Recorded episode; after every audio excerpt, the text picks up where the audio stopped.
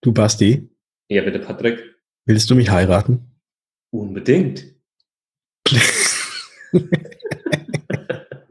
Du verstehst bei Versicherungen nur Bahnhof. Du findest Versicherungen undurchsichtig und kompliziert. Du hast keinen Bock und keine Zeit, dich stundenlang in die Materie einzulesen. Und du willst deine Absicherung selbst in die Hand nehmen, aber weißt nicht wie? Dann bist du hier genau richtig. Im Versicherungsgeflüster-Podcast. Dem Podcast für Jungunternehmer, Selbstständige, Startups und alle, die mehr Einblick bekommen möchten, sprechen wir genau über die Themen, die für dich wichtig sind. Wir geben dir unser Wissen weiter. Wir teilen unsere Erfahrungen mit dir. Wir erklären dir das, was du wirklich wissen musst. Und wir bringen Licht in das Versicherungsdickicht. Freue dich auf wertvolle Informationen und spannende Interviewgäste.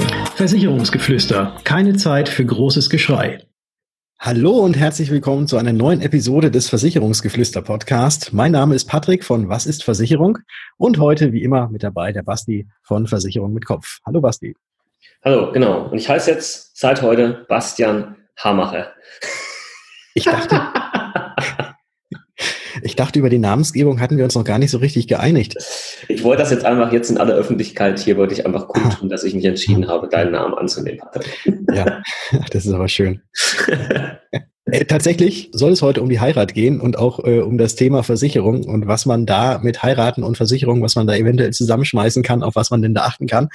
Aber jetzt, ich muss eine kurze Anekdote mal erzählen. Wir hatten doch irgendwann mal ein Bild gepostet und hatten da den Hashtag Bromance hingeschrieben.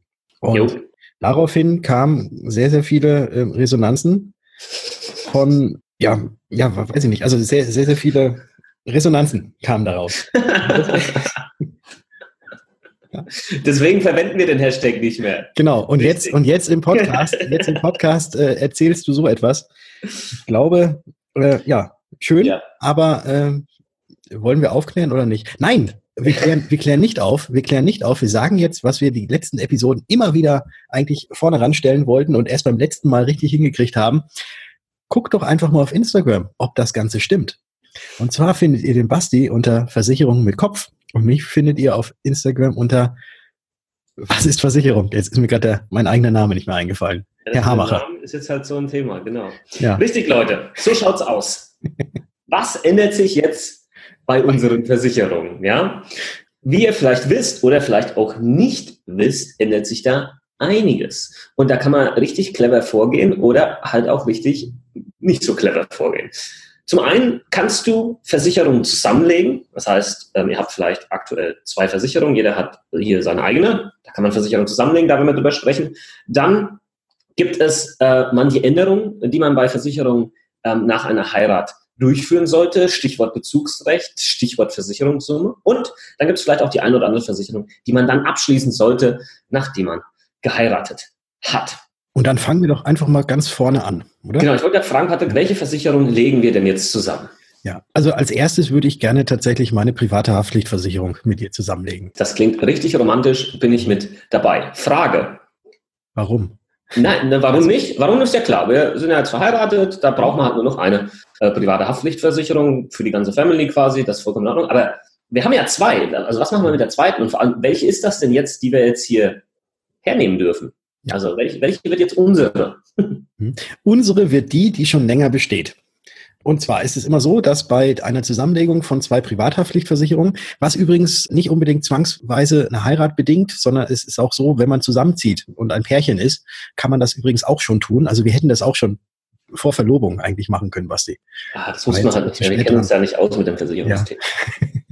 Ja. Genau. Aber man kann zwei separate Privathaftpflichtversicherungen zusammenlegen. Dann muss natürlich auch der Vertrag für beide laufen. Also kein Single-Tarif geht jetzt nicht. Also es muss dann schon ein Pärchen oder auch Familientarif, wenn Kinder mit dabei sind, sein. Aber da ist es immer so, dass der Vertrag, der die älteren Rechte hat, sprich der schon länger besteht, dass der den Vorzug erhält gegenüber der anderen Versicherung, die noch nicht so lange besteht. Und die andere, die eben noch nicht so lange da ist, die kann dann ohne Einhaltung einer Kündigungsfrist zu dem Zeitpunkt auch aufgehoben werden. Und da gibt es eventuell noch Geld zurück. Genau, da gibt es sogar Beiträge dann wahrscheinlich zurück. Genau, aber das ist ja jetzt nicht nur bei der Privathaftpflicht so. Das gilt ja auch bei noch ein paar anderen Versicherungen, wo das nach dem gleichen Prinzip funktioniert. Und zwar zum Beispiel Hausratversicherung. Ja, vielleicht hattet ihr vorher zwei verschiedene Wohnungen, wo jeweils der eine drin gewohnt hat, jeweils hattet ihr eine Hausratversicherung, jetzt gemeinsamer Haushalt, braucht es halt nur noch eine. Gleiches Prinzip und ebenso funktioniert das auch bei der Rechtsschutzversicherung oder auch der Reisekrankenversicherung. Hier wieder bitte drauf gucken, dass das dann halt kein Single-Tarif ist, sondern dann halt ein Paartarif. Vielleicht muss man da noch was umstellen, aber es braucht keine 2 Versicherungen mehr. Genau. Und wenn ihr nicht eventuell nicht nur zusammengezogen seid in eine Wohnung zur Miete, sondern wenn ihr euch vielleicht auch ein Haus gemeinsam geholt habt, dann ist natürlich da, was ja bei vielen steht dann auch so ein Hausbau und so weiter an, dann braucht man natürlich auch eine eigene Versicherung für sein Gebäude und das Ganze nennt sich dann Gebäudeversicherung. Genau, das ist dann jetzt schon quasi, sind wir jetzt eins weitergesprungen in die Kategorie, welche Versicherung muss man dann eventuell dann neu abschließen. Dann gehört natürlich dann bei einem Hausbau oder einem Haus, das man gekauft hat, die Wohngebäudeversicherung mit dazu.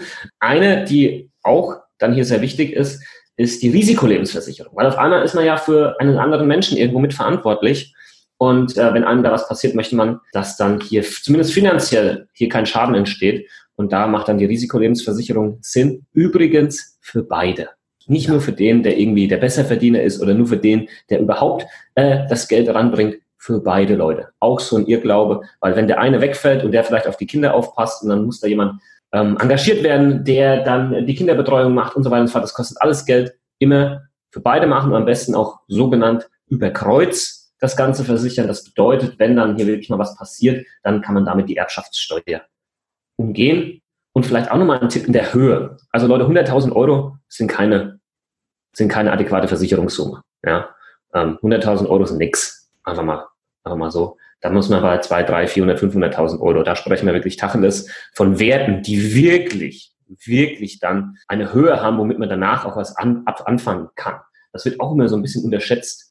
Vor allem wenn Leute, Patrick, kennst du vielleicht auch, die haben dann irgendwann mal in der Vergangenheit, ja, ich habe da so eine Lebensversicherung, da ist auch so ein Todesfallschutz mit drin. Ich so, ja, okay, was ist denn drin? Ja, lass mal gucken. 8.000 Euro. Ich so, ja, das ist nichts. Entschuldigung. Das ist genau. Das ist genau. Wenn es reicht. Ich habe da doch was. Lass mal gucken. Nee, hast du nicht. Hast du halt echt nicht. Ja. Also da auf jeden Fall mal achten, wie die Höhe ausgestaltet ist und was du genau gesagt hast. Aber das gibt's auch, wir haben übrigens ja schon mal eine Episode über die Risikolebensversicherung alleine aufgenommen und da erklären wir das nochmal, wie sich das mit diesem Überkreuzversichern genau verhält, wie man das angehen muss, um eben diese eventuelle Erbschaftssteuer zu umgehen. Und da einfach mal reinhören. Aber wichtig, wenn man den Partner an seiner Seite hat, dass man dann auch eben für jeweils den anderen sorgt.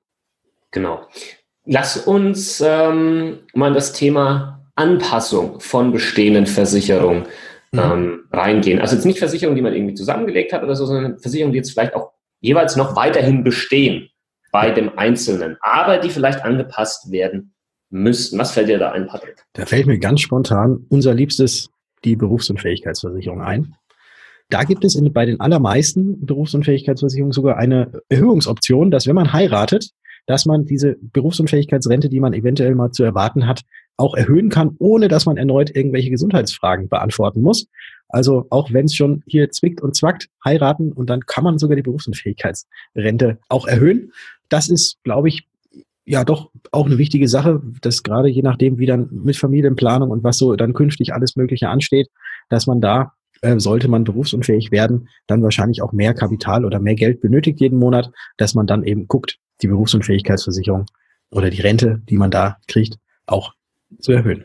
Gleiches gilt eben auch für eben erwähnte Risikolebensversicherung. Vielleicht besteht ja schon eine, dass hier das Bezugsrecht geändert wird. Das bedeutet, welche Person bekommt im Leistungsfall die Kohle? Das kann ja sein, dass das damals bei Abschluss du da namentlich jemanden genannt hast, vielleicht deine Eltern, und jetzt aber du das so haben möchtest, dass das halt dein Lebenspartner oder dein Ehepartner sein sollte. Dann musst du das natürlich ändern und entsprechend der Versicherung mitteilen. Gleiches gilt dann auch noch für vielleicht andere bestehende Kapitallebensversicherung oder Rentenversicherung. Dass man hier mal reinschaut, wie sieht das denn aus? Wer hat hier das Bezugsrecht?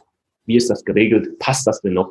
Oder muss ich das anpassen? In den meisten Fällen ist es tatsächlich so, dass wenn dort nichts bei Antrag angegeben wurde, dass es automatisch an die Erben abfällt und dann da mittlerweile auch dieser Passus drin ist an den Ehepartner oder Ehepartnerin, mit dem die versicherte Person zum Zeit ihres Ablebens verheiratet war.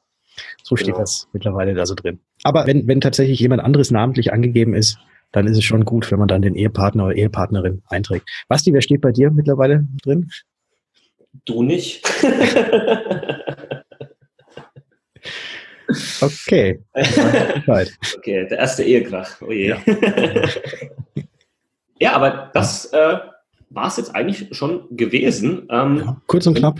Ja, wenn ihr diese Steps durchgeht mit euren Versicherungen, macht's halt echt bitte. Also es ist ja nichts Blödes. Die Leute sagen, ja, Versicherung, ich bezahle so viel Geld und sonst was. Und auf einmal stellt sich heraus, ja, dann haben sie eine doppelte Haftpflicht, also sogar 3 Haftpflichtversicherungen und irgendwie noch 2 Rechtsschutz. Ja, das muss halt nicht sein. Also schaut euch das mal an, wie das bei euch ist. Wenn ihr vielleicht vor kurzem geheiratet habt oder auch schon länger verheiratet seid oder es vorhabt zu heiraten, wie man die Versicherungssituation hier eben optimieren kann und dann eben Beiträge spart oder auch die Versicherung dann so anpasst, dass das alles ordentlich weiterläuft. Ja, viel mehr muss man dazu jetzt, kann man auch dazu gar nicht mehr sagen. Nur, dass das Bezugsrecht bei dir noch nicht geändert ist. Also das ist... ja, da müssen wir jetzt mal, das muss ja keiner jetzt mitbekommen haben. Das diskutieren wir jetzt gleich aus, okay? Ja, das diskutieren wir dann gleich aus und deswegen könnt ihr gerne abschalten. Freut euch auf nächste Woche und wenn euch das, was wir verzapfen, gefällt, dann geht gerne mal bei iTunes hin und gebt uns eine Rezension. Wir werden dann auch sämtliche Rezensionen, die kommen, gerne in einer der nächsten Episoden vorlesen und euch dann auch namentlich erwähnen. So machen wir es, liebe Zuhörer. Wir hören uns in der nächsten Folge. Ciao. Bis dahin. Ciao.